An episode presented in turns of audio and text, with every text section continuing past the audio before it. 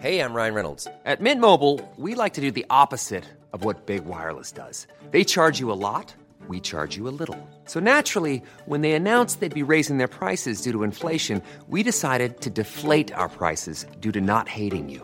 That's right. We're cutting the price of Mint Unlimited from $30 a month to just $15 a month. Give it a try at mintmobile.com slash switch. $45 upfront for three months plus taxes and fees. Promo rate for new customers for limited time. Unlimited more than 40 gigabytes per month. Slows. Full terms at mintmobile.com. Hiring for your small business? If you're not looking for professionals on LinkedIn, you're looking in the wrong place. That's like looking for your car keys in a fish tank. LinkedIn helps you hire professionals you can't find anywhere else, even those who aren't actively searching for a new job but might be open to the perfect role. In a given month, over 70% of LinkedIn users don't even visit other leading job sites. So start looking in the right place. With LinkedIn, you can hire professionals like a professional. Post your free job on linkedin.com slash people today. A lot can happen in the next three years. Like a chatbot may be your new best friend. But what won't change? Needing health insurance. United Healthcare Tri Term Medical Plans are available for these changing times. Underwritten by Golden Rule Insurance Company, they offer budget friendly, flexible coverage for people who are in between jobs or missed open enrollment. The plans last nearly three years in some states, with access to a nationwide network of doctors and hospitals. So, for whatever tomorrow brings, United Healthcare Tri Term Medical Plans may be for you. Learn more at uh1.com. Palmemordet, Polisspåret del 23 1520 Sveriges statsminister Olof Palme är död. 90 000. Ja, det är mord på Sveavägen. Hörde de säger att det är Palme som är skjuten. Mordvapnet med säkerhet är en Smith Wesson, en revolver kaliber .357. Inte ett svar. Det finns inte ett svar. För jag har inget. Och jag har inte varit Varför skulle jag Polisen söker en man i 35 till 40-årsåldern med mörkt hår och lång mörk rock. Välkomna till podcasten Palmemordet som idag görs av mig, Dan Hörning. Vi ska prata mer om kommissariebil 1520 men först måste jag nämna Patreon för det är på det sättet den här podden överlever. Om du tycker podden är bra så kan du sponsra den på Patreon med en summa per avsnitt. Det är ett ömsesidigt avtal. Så gör vi avsnitt så får vi pengar, men gör vi inga avsnitt då får vi inga pengar och vi har lyckats göra avsnitt nu 193 veckor i rad. Jag pratade om Palmevandringen den 28 februari 2020 och eh, den kan du höra mer om i början av förra avsnittet så det ska jag inte upprepa här. Från förra avsnittet vet vi ju att 1520 kanske är för tidigt på plats. 1520 stoppar inte vittnet Lars och 1520 är från VD3 liksom Södermalmspiketen 3230 och Ulf H. Vi tog upp proletären och vitbokens åsikter om 1520 och nu är det dags att se vad vår bästa källa, Granskningskommissionens rapport, säger. Och Granskningskommissionens rapport ligger alltså öppet som pdf på nätet. Så att om ni inte hittar den, ni kan googla på Granskningskommissionen, Palmemordet, då hittar ni den. Men om ni inte gör det kan ni be mig om en länk på Palmemordets Facebook. Det är den intressantaste skriften, tycker jag själv personligen. Att läsa om Palmemordet, en fantastisk introduktion till ämnet, men det är ju tusen sidor. Så här kommer då vad de säger om 1520 under rubriken Kommissariebilen. Under mordkvällen tjänstgjorde poliskommissarie Christian Dalsgård som så kallat yttre befäl. Han fanns i radiobil 1520 där Thomas E var förare. Bilen befann sig i Kungsträdgården när larmet om skottlossning på Sveavägen gick ut. Dalsgård hörde andra svara på anropet och kallas till platsen. Han beslöt att själv bege sig dit. Patrullen får upp Hamngatan, sedan Regeringsgatan höger och så småningom David Bagers gata vänster upp till Malmskillnadsgatan där trapporna från Tunnelgatan mynnar ut. Det har ifrågasatts varför patrullen tog denna väg, som enligt vad som från en del håll uppgivits inte med bil skulle kunna leda fram till brottsplatsen. Det har vidare ifrågasatts varför Dalsgård inte hejdade den person som hans bil ostridigt mötte på David Bagares gata. Personen visade sig vara identisk med den person som följt efter gärningsmannen, det vill säga vittnet Lars. Slutligen har det med ledning av de uppgifter om hur vittnet Lars förflyttat sig ifrågasatts om inte kommissariebilen i själva verket måste ha befunnit sig på platsen innan larmet gått ut. I förhållande till de uppgifter som förekommit i diskussionen kring polisspåret finns det i princip ingen relevant utredning om Dalsgård i Palmeutredningen. Han är hörd om sina iakttagelser vid mordplatsen och har därvid även upprättat en egen promemoria. Värt att notera är att Dalsgård uppgift att det tog högst en, en och en halv, två minuter från det att larmet gick till hans bil svängde in på David Bagares gata, liksom en iakttagelse beträffande vittnet Lars. Denne var inte det minsta andfådd, vilket alltså kan tolkas som att han inte hade sprungit hastigt efter mördaren, något som bestyrks av annan utredning. Sen finns det en fotnot som säger det finns ett uppslag med ett anonymt och från mordsynpunkt helt substanslöst tips om Christian Dalsgård. Tipsaren uppgav sig ha sett Dalsgård ha kontakter med kriminella citat under vänskapliga former. Slut citat. Den enda anknytningen till mordet låg i att tipsaren påminde om att Dalsgård under mordnatten färdades i radiobilen 1520. Uppslaget har inte föranlett några utredningsåtgärder i förhållande till Dalsgård. Granskningskommissionen fortsätter några sidor senare med sammanfattande anmärkningar. Kommissariebilen. Det har alltså hävdats att den färdväg den så kallade kommissariebilen valde var anmärkningsvärd eftersom den inte ledde till mordplatsen utan en trappavsats flera kvarter från brottsplatsen. Med bil skulle detta vägval vara otjänligt för den som ville ta sig till hörnet Sveavägen-Tunnelgatan. Premissen är dock felaktig. Ett kvarter söder om Tunnelgatstrappan ligger Apebergsgatan vid vilken det går att köra med bil ända ner till Sveavägen. Polisbilen hade alltså kunnat fortsätta den vägen ner till mordplatsen och anlända med bara några sekunders fördröjning jämfört med om Tunnelgatan hade varit farbar med bil. Det var alltså ingen återvändsgränd som kommissariebilen körde in på. Och det här stämmer. Jag har många gånger gått Apelbergsgatan ner till Sveavägen och det är också i Apelbergsgatan backen som är ganska brant där Sigge Cedergren har den här mystiska incidenten med en mötande bil. Någonstans runt tidpunkten för mordet, strax innan eller strax efter. Men det ska vi återkomma till i Sigge Cedergren avsnitten som jag tänkte inleda Christer Pettersson-avsnitten eh, med. Men det är en senare historia. Tillbaks till granskningskommissionen om 1520. Att patrullen i och för sig inte valde den närmaste vägen till mordplatsen är uppenbart och har av Christian Dalsgård förklarats med att en annan patrull kom från samma håll som kommissariebilen och att han därför valde att täcka in en alternativ flyktväg från platsen för den uppgivna skottlossningen. Christian Dalsgårds handlande i det sammanhanget och vad han uppgivit om det förefaller oss naturligt och förenligt med de polisiära bedömningar som man hade och borde göra. Med tanke på den flyktväg mördaren tog var bedömningen förutseende. Det är inte rimligt att vända detta förutseende mot patrullen och istället utgå från att skälet till att den begav sig till rätt plats skulle ha varit att den på förhand haft kännedom om attentatet och attentatsplatsen. Det är naturligtvis olyckligt att Lars J inte hejdades eftersom denne ju hade kunnat lämna värdefull information till ledning för patrullens och den övriga polisens spaningsarbete. Bilden kompliceras ytterligare av att vittnet inte gjorde någon ansats att själv hejda polisbilen.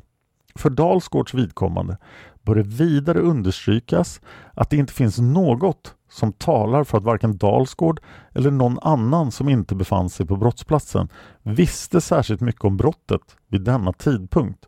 Det man hade att gå på var ett larm om skottlossning i hörnet Sveavägen-Tunnelgatan. Det var allt. Några slutsatser av Dalsgårds underlåtenhet att hejda Lars kan man enligt vår bedömning inte dra. Se vidare strax nedan. Det finns inga hållfasta belägg för att kommissariebilen kom för tidigt. Tvärtom talar omständigheterna för att Christian Dalsgårds egna uppgifter om skeendet stämmer. Slutligen bör frågan ställas om de omständigheter som anförts sammantaget leder till annan bedömning än de överväganden som gjorts beträffande var och en av dem för sig. Den enskilda omständighet som kan te sig besvärande för Christian Dalsgård är att Lars J inte stoppades. Om patrullen nu tagit denna väg för att eventuellt genskjuta en eventuell gärningsman borde väl Lars ha hejdats. Eftersom så inte skedde kan man fråga sig om syftet med patrullens närvaro i området kan ha varit ett annat. Det ställer sig i sin tur valet av färdväg en annan dager och så vidare. Vi har förståelse för att man kan fundera i de banorna men anser ändå inte att underlåtenheten att hejda Lars J kan läggas till grund för konspirationsmisstankar. Det är fullt tänkbart att patrullen bedömde att Lars inte kunde haft med en skottlossning att göra. Spaningen måste i ett skede som det aktuella och med den begränsade information patrullen hade ske med urskiljning. Det var inte fråga om att kontrollera alla personer i området. Även om det alltså från flera synpunkter skulle varit bättre om Lars hade kontrollerats är det förhållandet att så inte kom att ske inte direkt anmärkningsvärt och därför inte heller ägnat att väcka några misstankar om att patrullen skulle ha varit ute i otillbörliga ärenden. Det var granskningskommissionens åsikter och där kan man konstatera att granskningskommissionen tycker inte att 1520 har betett sig särskilt misstänkt. Men när polisspåret var som hetast så blev ju poliserna tämligen besvärade av det här och därför valde flera av dem att gå ut i en serie tv-program som hette Polisspåren. Och de här går att hitta på Youtube och i del två så intervjuas Christian Dalsgård. Han får köra sträckan som han körde på mordnatten och han får kommentera vad han gör. Och Det här är min sammanfattning av vad han säger där. Så det är återigen en version från Christian Dalsgård. En karta visas i programmet. Där står 1520 vid Hamngatan, det vill säga mitt emot NK. Dalsgård säger larm om skottlossning på Sveavägen. Man frågar efter radiobilar. Han säger att han uppfattar att en piketbuss är på väg mot platsen samtidigt som en annan piketbuss anmäler sig från Norra Bantorget.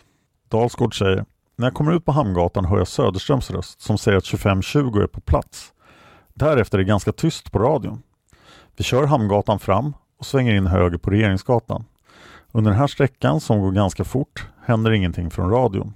Vi väntar på en komplettering. Jag har inte själv anmält att jag åker mot adressen för att inte störa radiotrafiken. Det viktiga för mig är att få en komplettering till det tidigare larmet om något har hänt. Om någon gärningsman har gått därifrån. Då är vi framme vid David Bagares gata och här vrider vi vänster. Gatorna är i stort sett tomma. Det är tomt här. Det enda jag ser är en mansperson som kommer gående i höjd med den här adressen som kommer gående uppifrån Malmskillnadsgatan. Och kartan markerar precis öster om Johannesgatan, det vill säga där polisman F har lämnat sin bil. Dalsgård fortsätter och ner mot Regeringsgatan. Han gör inga tecken av att påkalla vår uppmärksamhet varför vi fortsätter ner fram mot Tunnelgatans öppning. Här kommer piketpoliser uppspringande med dragna vapen. Jag vill minnas att det var fyra stycken. Jag stannar till i stort sett mitt i korsningen. Jag öppnar dörren och pratar med mina kollegor som kommer här. Jag frågar vad som har hänt. Då svarar kollegorna Vi vet inte, det är en skottlossning. Det är en livlös man som ligger nere på Sveavägen. I övrigt vet vi ingenting. Att gärningsmannen har sprungit Tunnelgatan upp och tagit trapporna. Och då reflekterar Dalsgård Jag såg en man som gick ner på David Bagares gata. Han måste vi lyssna med lite närmre. Vad är det som har hänt? Jag vänder om och går ner mot han ser det här och går upp mot radiobilen. I stort sett 30 meter ner på David Bagares gata kommer mannen fram till radiobilen. Dalsgård berättar att han pratar med vittnet. Och Dalsgård säger Han uppger för mig att han har hört en skottlossning ner på Tunnelgatan i höjd med Sveavägen. Han har sett en mansperson springa förbi. Han uppger att han inte har sett honom framifrån utan bara som en skugga. Signalementet som vittnet Lars uppgav, blå dunjacka och keps. Och då blir Dalsgård lite osäker och säger ”Vill jag minnas?” Och sen fortsätter han. Och det, det, är viktigt här också att den här dokumentären spelas in flera år senare och inte 1986 som de två rapporter jag började förra avsnittet med. Men Dalsgård fortsätter. I det här läget tar jag upp radion och berättar att jag är på plats och att jag har en man som har hängt efter en gärningsman nerifrån en skottlossning på Sveavägen. Jag går ut med signalementet på radion. Och här måste vi återigen påpeka att Dalsgård är den som levererar signalementet, enligt Dalsgård. Vi har redan sett andra poliser. Det finns ju en polis i 3230 som också uppger att det är han som levererar signalementet. Men Dalsgård fortsätter. Jag beordrar en av piketpoliserna ta med vittnet ner till piketbussen för förhör. Jag åker bort mot Mäster Samuelsgatan. När vi befinner oss på den här platsen, Mäster Samuelsgatan, Hamngatan. Och då kan man undra vad han skulle dit göra, men det har han ju berättat i sina tidigare rapporter att de har en man där och Dalsgård vill undersöka det. Dalsgård fortsätter. Då uppfattar jag att det är Olof Palme som är skadad och ligger på Sveavägen. Den känslan man får då är väldigt svår att beskriva. Min första tanke är att då är det inga problem. Då har vi livvakten efter någonstans. Vi vet ju att Palme har personskydd och det har han alltid haft. Då var liksom problemet att få tag i gärningsmännen inte var så stort. Och här kan man notera att Dalsgaard faktiskt säger gärningsmännen, märkligt nog, fast det inte finns någonting som tyder på att det är mer än en gärningsman, vad han vet, vad jag kan förstå. Dalsgaard fortsätter. Jag beordrar min chaufför att köra ner till Sveavägen Tunnelgatan för att biträda Söderström med eventuell arbetsledning. På trottoaren där framme står Söderström med sin bil. På gatan står två piketbussar. Jag går ut och pratar med Söderström för att få direktiv om vad han förväntar sig för arbetsuppgifter av mig. Han är engagerad med samtal med radion varför jag får inga konkreta besked av honom. Det är uppenbart att Söderström är påverkad och att han sett en människa ligga och blöda och att han förstod att det var landets statsminister som låg blödande döende framför honom. Det är naturligt att även en polis i det här läget agerar som en människa. Söderström var nog i en stresssituation. Lite senare svarar, eh, svarar Dalsgård på frågor och då säger han När jag hör att man har täckt upp dels sträckan från Norra Bantorget och dels sträckan från Sveavägen då finns det ingen anledning att välja samma väg. Då väljer jag en tredje väg för att täcka en eventuell flyktväg. Hans Ölvebro är med i programmet också. Han säger i Polisspåren del 2 att vittnet Lars rör sig mycket försiktigt och att tiderna mycket väl går ihop. Leif GW Persson säger att vittnet Lars under ed säger att han är snabbare än vad polisen säger att han är. Och det var ju också vad vittnet Lars sa på Palmevandringen 2019 som ni kunde höra. Leif GW Persson tycker också att underlaget för att påstå att 1520 är där för tidigt är väldigt tunt. Både Leif GW Persson och Hans Ölvebro säger att det finns vittnen som har sett 1520 i Kungsträdgården. Det vill säga precis tvärt vad vitboken sa i förra avsnittet. Så nu har vi olika uppgifter. Och då måste vi förstås ge oss in i labyrinten. Och då menar jag förstås bröderna Puttjärnens fantastiska bok Inuti labyrinten. Lyssna gärna på våra avsnitt där vi pratade med Kari Puttjärnen förra sommaren. Inuti labyrinten har nytryckts och den finns att köpa. Jag tittar just nu på en annons på Bokus. Där kostar den 349 kronor. Och om jag tycker Granskningskommissionens rapport är den bästa boken, den, den bok man borde ta till sig först i Palmemordet så är nog Inuti labyrinten ett av de andra av de allra viktigaste verken. Och varje gång jag tänker att det var nog en ensam gärningsman ändå så läser jag Inuti labyrinten och funderar över hur kan det ha hänt så mycket konstigheter i samband med mordet? Och bröderna Putiainen har hittat anmärkningsvärda saker vad gäller 1520. Och också då om Ulf H som sitter på SPC. IM-listan är alltså en lista över meddelanden som har gått ut till polispatruller från sambandscentralen. På sid 104 säger bröderna Putiainen Enligt IM-listan beordras Dalsgård på Palmärendet av Ulf H klockan 23.25. Vi har frågat Ulf H om detta. Följande meningsutbyte utspann sig i ett telefonsamtal med Ulf H 1989-03.23. Fråga att du tog in Dalsgård då, det var för att han ville komma in eller? Ulf H. Ja, han frågade vad det var. Om det var någonting för honom det där. Han var ju yttre kommissarie då. Fråga. Ja, men kan de bara komma in hur som helst utan att operatören tar in dem? Ulf H. Jo, jag svarade på hans anrop. Han hade gjort ett LC-anrop då och då behandlade jag det. Och sen hade jag gjort proceduren för att kunna prata med honom. Det var bara han jag pratade med då. Fråga. Du plockade in honom för att du såg att han ville komma in. Ulf H. Ja, han stod först i kön och jag svarade i turordning bara. I boken finns även en, en, en lista, en utskrift från e IM-listan som bekräftar det här då. Ulf H påstår alltså att det mer eller mindre var en slump att han tog in kommissarie Dalsgård. Han tog ett samtal direkt ur kön bara. Men frågan blir då varför han tog ett nytt ärende innan han avslutat det föregående.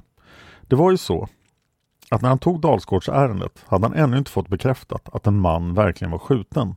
Något som han enligt egen utsago ivrigt väntade på. Och då hänvisar de till kapitel 2 av Inuti labyrinten, den tveksamme radiooperatören, som bara handlar om konstigheterna runt Ulf H. Istället, säger bröderna Puttjärnen, tog Ulf H risken att missa bekräftelsen genom att ta in Dalsgård. Och de facto missade han den också. Arbetsledaren Tornestedt tog ju ilanropet som enligt Ulf H var den bekräftelse han själv väntat på. Ulf H säger att det kan ha berott på samtalet med Dalsgård att han missade ilanropet. Men han vill inte utesluta möjligheten att det lika väl kan ha berott på att han var upptagen med någonting annat.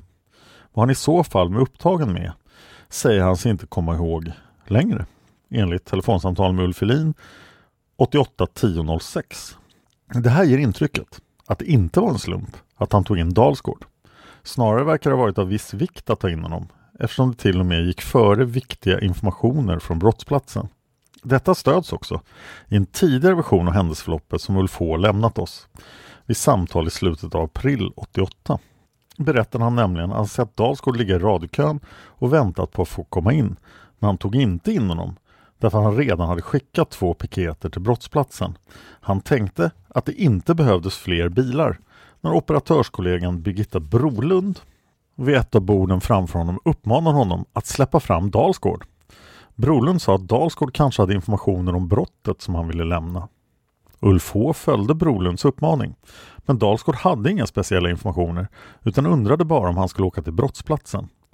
Ulf H beslöt då att beordra honom dit och skrev in orden klockan 23.25.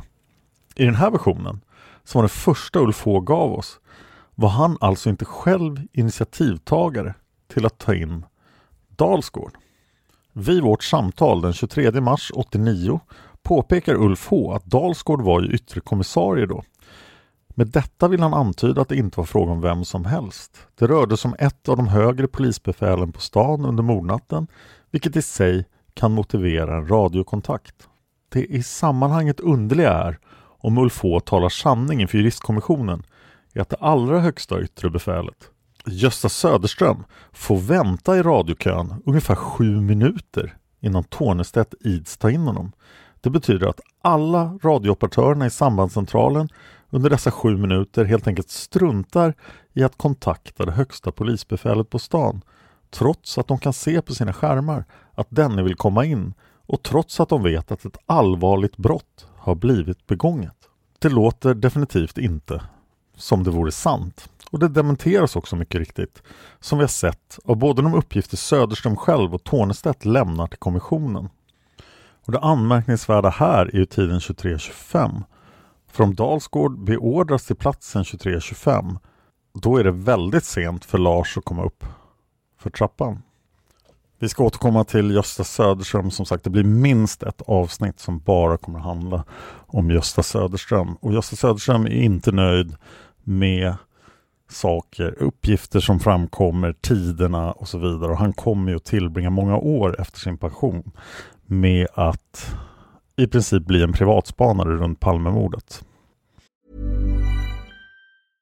Ready to pop the question? The jewelers at BlueNile.com have got sparkle down to a science with beautiful lab-grown diamonds worthy of your most brilliant moments. Their lab grown diamonds are independently graded and guaranteed identical to natural diamonds, and they're ready to ship to your door. Go to Bluenile.com and use promo code LISTEN to get $50 off your purchase of $500 or more. That's code LISTEN at Bluenile.com for $50 off. Bluenile.com code LISTEN. If you thought the only way to get a more defined jawline with natural looking results was through surgery, think again. Juvederm Volux XC is a non surgical injectable gel filler that improves moderate to severe loss of jawline definition and can help you achieve natural looking results with little downtime. Even better, this improved definition lasts up to one year with optimal treatment. No maintenance required. Improve jawline definition for a smooth, sculpted look with Juvederm Volux XC. For important safety information and to find a licensed specialist, visit juvederm.com. That's J U V E D E R M.com. Not for people with severe allergic reactions, allergies to lidocaine, or the proteins used in Juvederm. Common side effects include injection site redness, swelling, pain, tenderness, firmness, lumps, bumps, bruising, discoloration, or itching. There's a risk of unintentional injection into a blood vessel, which can cause vision abnormalities, blindness, stroke, temporary scabs, or scarring. Talk to a licensed specialist to find out if it's right for you.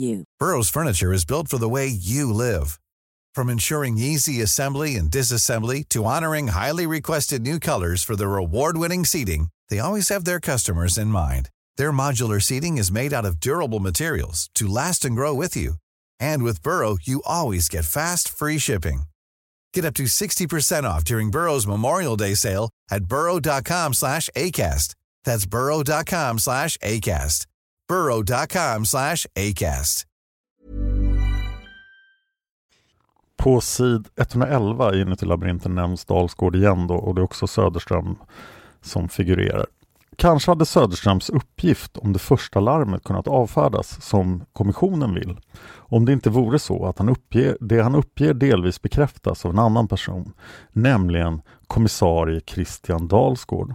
Vid rättegången mot tidningen Proletären för förtal av fyra polismän, varav Dalsgård var en, i slutet av april 89 berättar nämligen Dalsgård följande. Vi lämnar Kungsträdgården och när vi kommer fram i höjd med Hamngatan hör vi ett anrop ifrån radion som säger följande. Det låter alltså icke dramatiskt. Det är väldigt viktigt att veta det, utan det går ut som ett områdesanrop att det är en skjutning på Sveavägen. Jag hör Söderström på plats. Jag hör två piketer som har bra position. En meddelar beridare Bansgatan, det är 3230, och en meddelar Norra Norrmalmstorg som åker mot platsen. Och det här Norra Norrmalmstorg är en felsägning som man rättar längre fram i vittnesmålet. Det är Norra Bantorget och det är Norrmalmspiketen som vi också ska återkomma till. Bröderna Puutiainen fortsätter. Enligt Dalsgård kontaktar alltså Söderström SPC i omedelbar anslutning till Ulf Hås områdesanrop. Längre fram i sitt vittnesmål, när han svarar på åklagarens frågor, förtydligar Dalsgård detta. Alltså fortfarande från proletärrättegången. Åklagaren. Var ungefär är ni när ni hör på radion att Söderström är på plats och två piketer kör mot platsen? Dalsgård. På Hamngatan. Åklagaren. Då är ni redan på Hamngatan. Eller då är ni på Hamngatan. Dalsgård. Då är vi på Hamngatan. De får omedelbart svar på det använda anropet. Åklagaren. Är det Söderström eller hans chaufför ni hör då? Eller är det radiocentralen som säger någonting? Dalsgård. Nej, det är Söderström. Och hans röst är väldigt lätt att känna igen. Åklagaren. Ja, säger han att han kör till platsen? Eller att han är på platsen? Dalsgård. Jag får uppfattningen att han är på plats. Åklagaren. Ja, de här två piketerna. Jag hörde aldrig var de befann sig någonstans när de säger att de ska köra mot den här platsen. Dalsgård. Den ena är Beridare Bangatan vid Sergelrondellen. Det framgår, där har du Sergels torg, pekar på kartan. Bröderna Puutiainen fortsätter. Dalsgård menar alltså, och vi måste komma ihåg, att under proletärrättegången talar han under ed att han ännu är kvar på Hamngatan när han hör Söderström.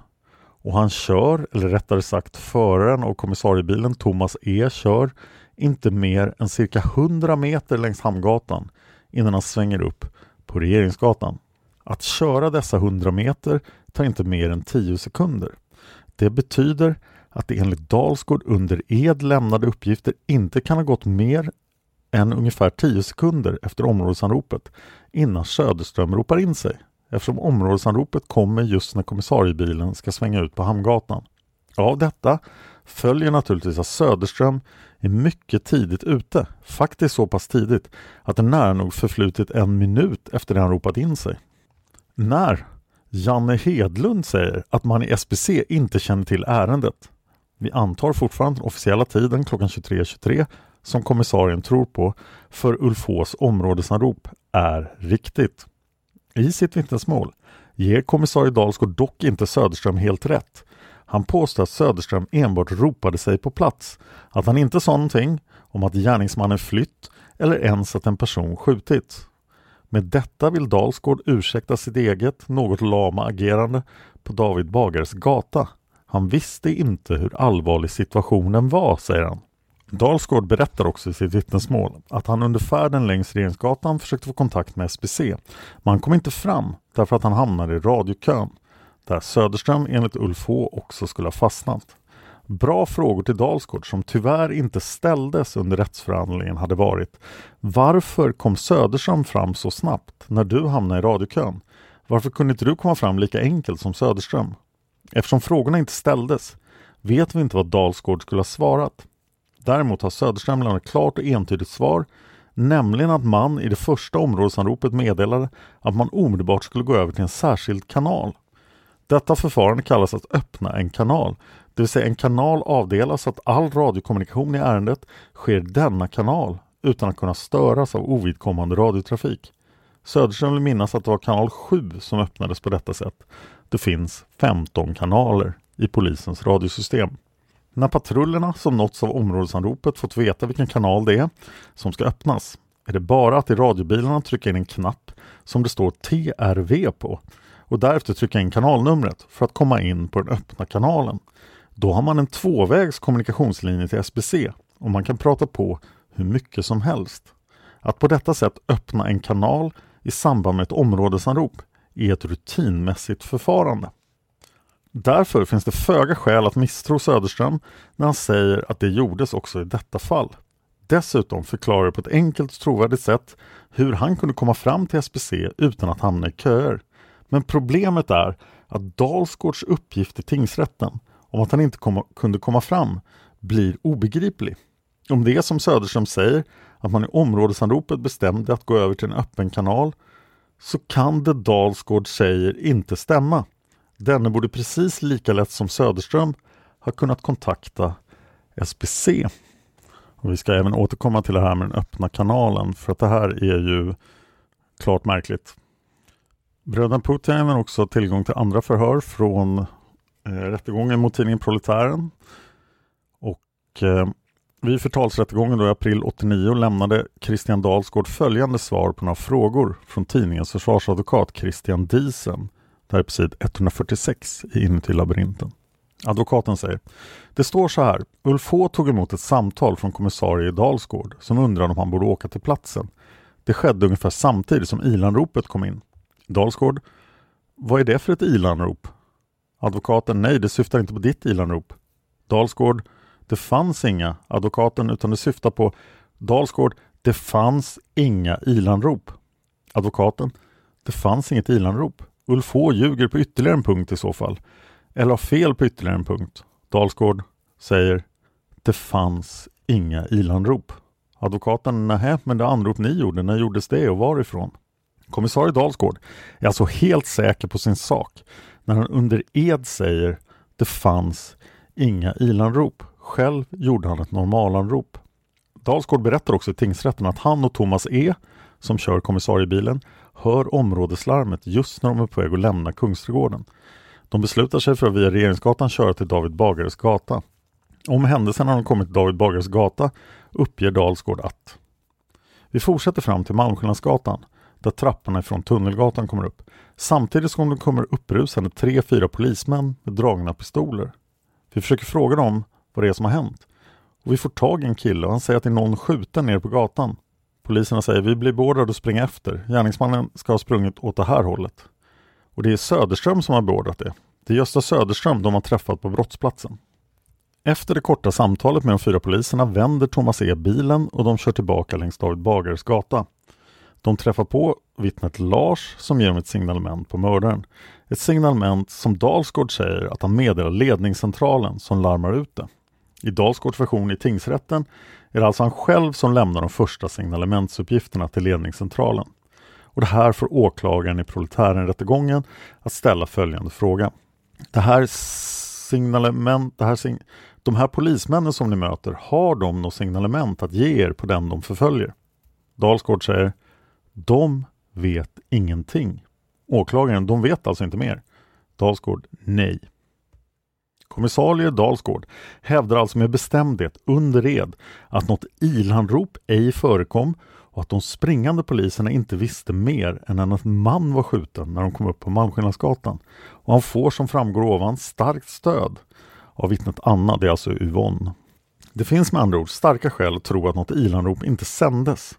Och hur många versioner av det här scenariot har ni hört där det inte är Lars som lämnar signalementet, att poliserna vet signalementet när de springer upp för trappan, alltså piketpoliserna från 3230.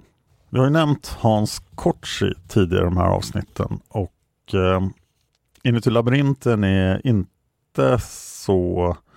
Ja, de, de är intresserade av Kortsi och hans agerande. På sid 235 så gör de en utläggning om Kortsi. Den definitiva dödsstöten för kommissionens resonemang om att citat, det inte fanns någon ytterligare befattningshavare på befälsnivå som kunde rycka in för att avlasta vakthavande kommissarien, alltså Hans Kortsi, slutcitat, kommer dock från kommissarie Christian Dalsgård. Dalsgård uppgav nämligen under ed i rättegång mot tidningen Proletären att sedan han åkt till mordplatsen och erbjudit kommissarie Söderström hjälp så hände följande. Så från proletärrättegången, åklagaren säger Söderström, han avböjer hjälp från dig. Vad gör du då för någonting? Dalsgård. Då ska jag så fort som möjligt komma ifrån den här platsen. För man ska inte ha två stycken kommissarier på samma plats. Då börjar det bli lite polsk riksdag av det hela. Utan jag måste ner till Östermalmspolisen som ligger närmast.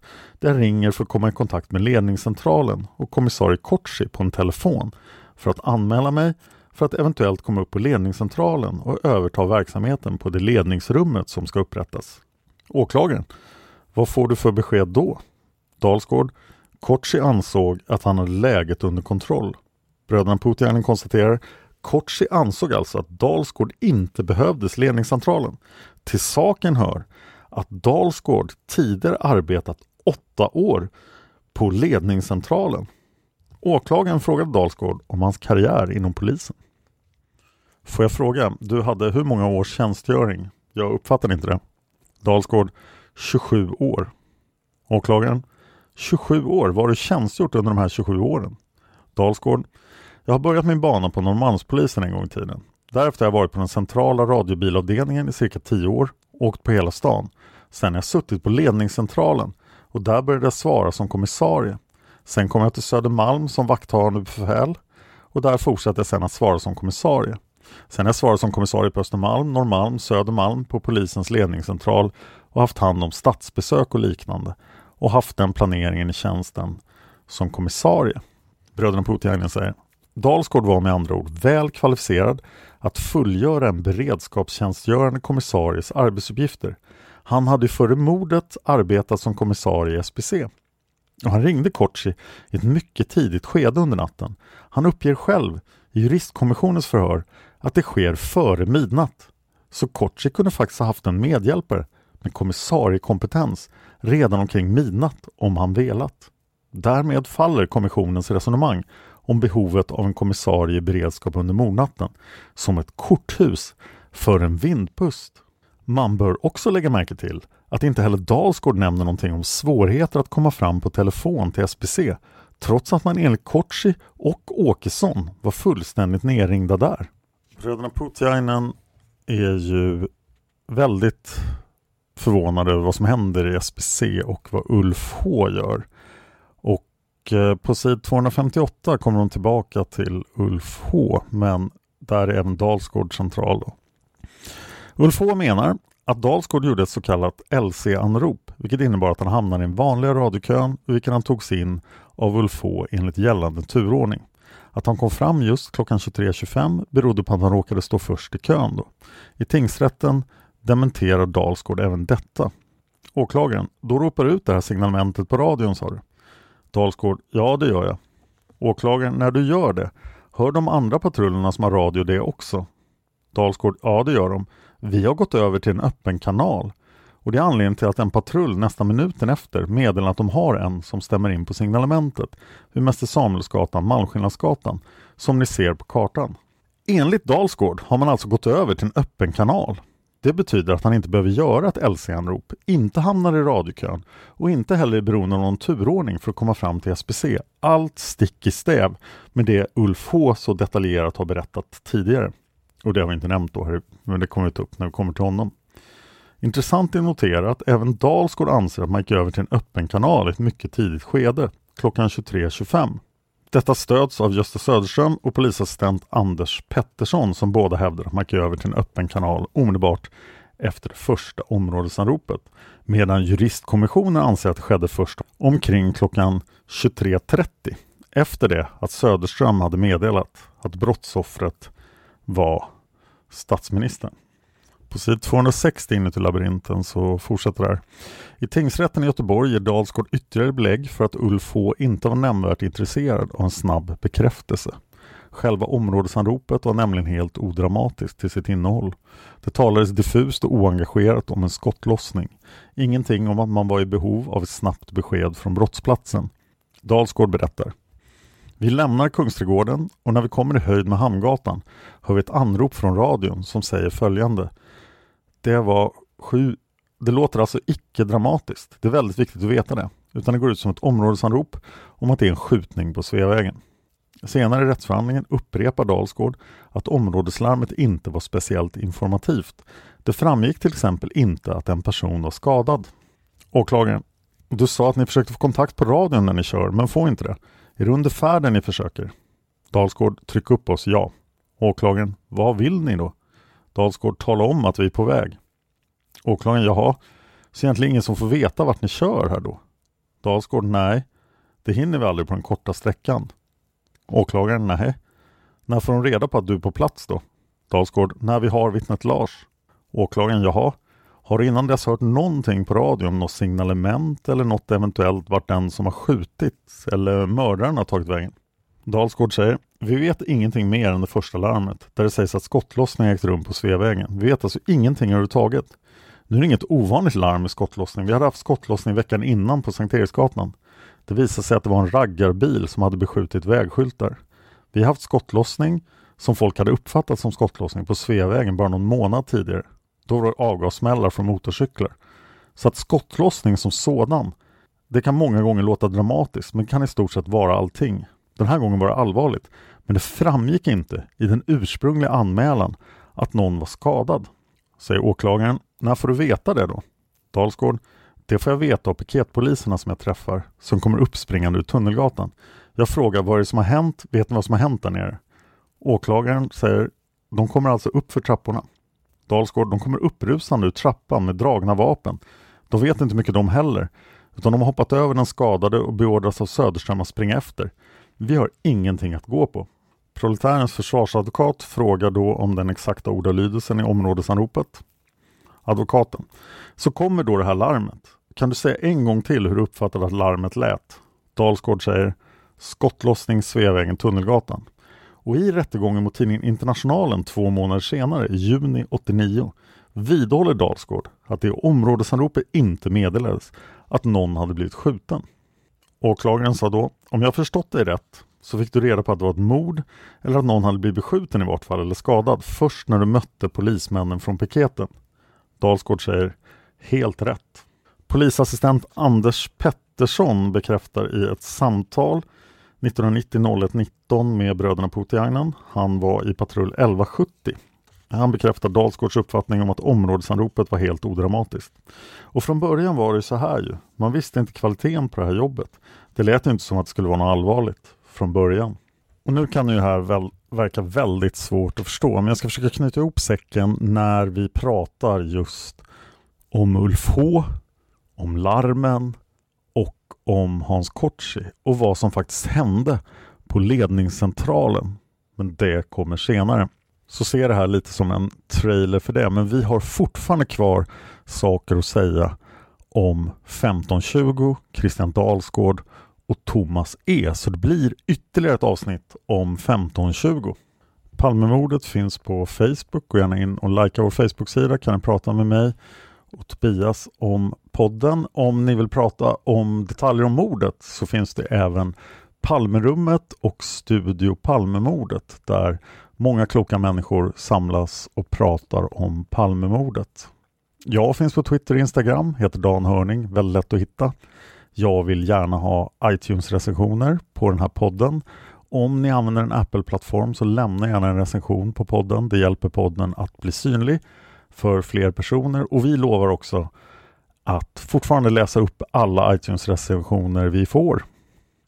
Tack till alla som sponsrar Palmemordet på Patreon. Det är anledningen till att vi har funnits så länge och kommer att fortsätta finnas ett bra tag till. Tack så jättemycket! Och tack till dig för att du lyssnar på Palmemordet. Man hittar Palmes mördare om man följer PKK-spåret till botten. För att ända sedan Julius Caesars tid har det aldrig hört talas om ett mord på en framstående politiker som inte haft politiska skäl.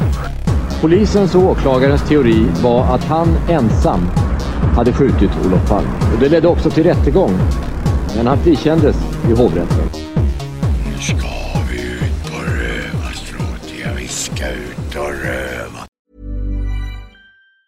Planning for your next trip? Elevate your travel style with Quince. Quince has all the jet-setting essentials you'll want for your next getaway. Like European linen, premium luggage options, buttery soft Italian leather bags, and so much more. And it's all priced at 50 to 80% less than similar brands. Plus, Quince only works with factories that use safe and ethical manufacturing practices. Pack your bags with high-quality essentials you'll be wearing for vacations to come with Quince. Go to quince.com slash trip for free shipping and 365-day returns. A lot can happen in three years, like a chatbot may be your new best friend. But what won't change? Needing health insurance. United Healthcare Tri Term Medical Plans, underwritten by Golden Rule Insurance Company, offer flexible, budget friendly coverage that lasts nearly three years in some states. Learn more at uh1.com.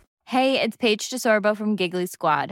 High quality fashion without the price tag? Say hello to Quince. I'm snagging high end essentials like cozy cashmere sweaters, sleek leather jackets, fine jewelry, and so much more. With Quince being 50 to 80% less than similar brands. And they partner with factories that prioritize safe, ethical, and responsible manufacturing. I love that. Luxury quality within reach. Go to quince.com slash style to get free shipping and 365 day returns on your next order. Quince.com slash style.